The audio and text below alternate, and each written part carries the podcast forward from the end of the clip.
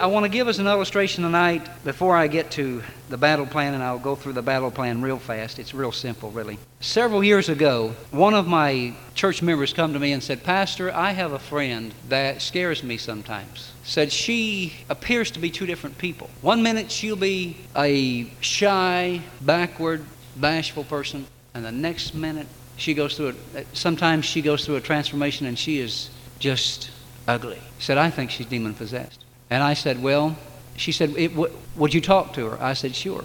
So she set up an appointment and brought this girl. Now, this girl was about 20, 21, 22, 23. I'm not real sure where she was at in there. She came and she was from a very prominent family in town. We were sitting there talking, and she began to describe, and, and the lady that had told me about her told me before, said, I was sitting in a coffee shop with this girl, and I saw her go through one of these things.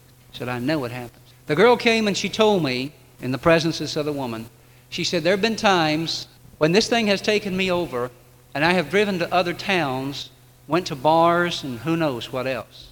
Come to myself and realized I didn't, I didn't really know what I'd been doing. She said, There have been times when I've been driving down the road, and this thing will say, Turn the wheel off the road. She said, I have had to stop my car at times to keep from wrecking and killing myself. Now, people say, Well, now, Pastor, take it easy. Don't talk about that stuff. It's okay as long as you're not the one. You can pass it by and let it go. It's okay if it's not your son or daughter or wife or husband that's bound this way. It's not pretty to deal with this kind of stuff. It's ugly. It's dirty. But boy, once you see a person delivered from this stuff and cleaned up in their right mind, they look like a beautiful creation of God. As we are sitting there talking, and she was telling me, I said, How did this start? She said, It started when I was a child.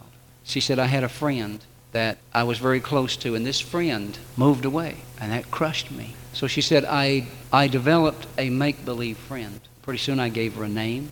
Pretty soon I even gave her a personality. And I would talk to this make believe friend.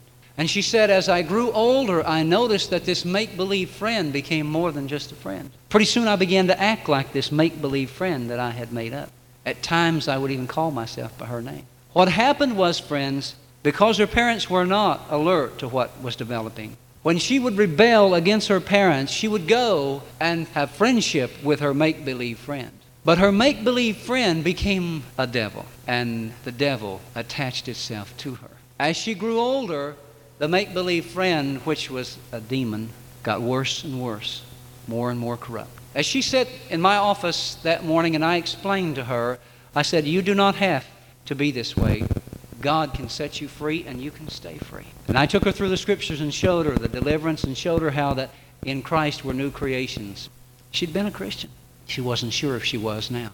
So I led her to Christ, prayed the sinner's prayer. I said, Right now, you're a born again Christian. No matter what you were in the past, right now, you're a born again Christian. And as such, you have the power to overcome the devil. While we were sitting there talking, she grew quiet for just a moment. And my friend looked at me and gave me that look.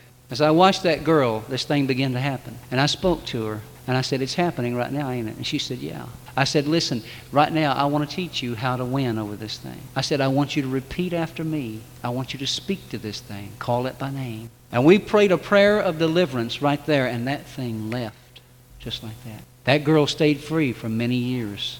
And then she got entangled with some more stuff. I don't know where she's at today, how she's faring. But I saw God deliver her. I saw her free from the enemy. Spiritual warfare is not hard and it's not spooky. It's just real. And it's not your authority, it's the authority of Jesus Christ whereby you can bring people out of it. Our battle plan is simple, friend prayer and supplication and watching. We're to take the fight to the enemy. We're not to cower in a corner and build walls and try to defend ourselves, but we're to take the battle to him. And the word prayer in this instance, sometimes this word is translated supplication, means a pouring out. If you study those scripture references, you'll see what I mean.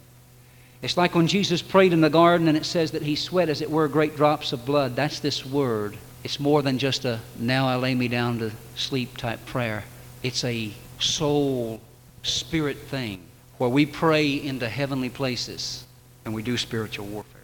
To watch means to keep alert, be vigilant, for your adversary, the devil, goes about as a roaring lion, seeking whom he may devour. Sleeping saints become easy prey for the devil. Don't sleep, friends. It's dangerous.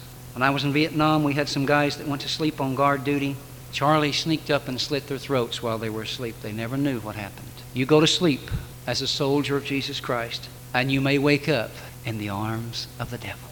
Stay awake, stay alert. That's why I don't put much store in this. Well, bless God, I was saved 50 years ago, and I haven't been to church since, but I know I'll make it somehow. The devil loves for us to fall asleep, folks. He is an enemy, but he is a defeated foe. The saddest thing in heaven is going to be told. Uh, it won't be told in heaven, it'll be told in hell, I guess. That you were conquered by a defeated foe. If that won't be rubbing salt in the wounds of those who go to hell, I don't know what will. To know that they were conquered by a defeated foe. That's what the devil is. He's already lost. He's already lost. All you and I have to do is declare it so, and it is done. Would you stand with me tonight?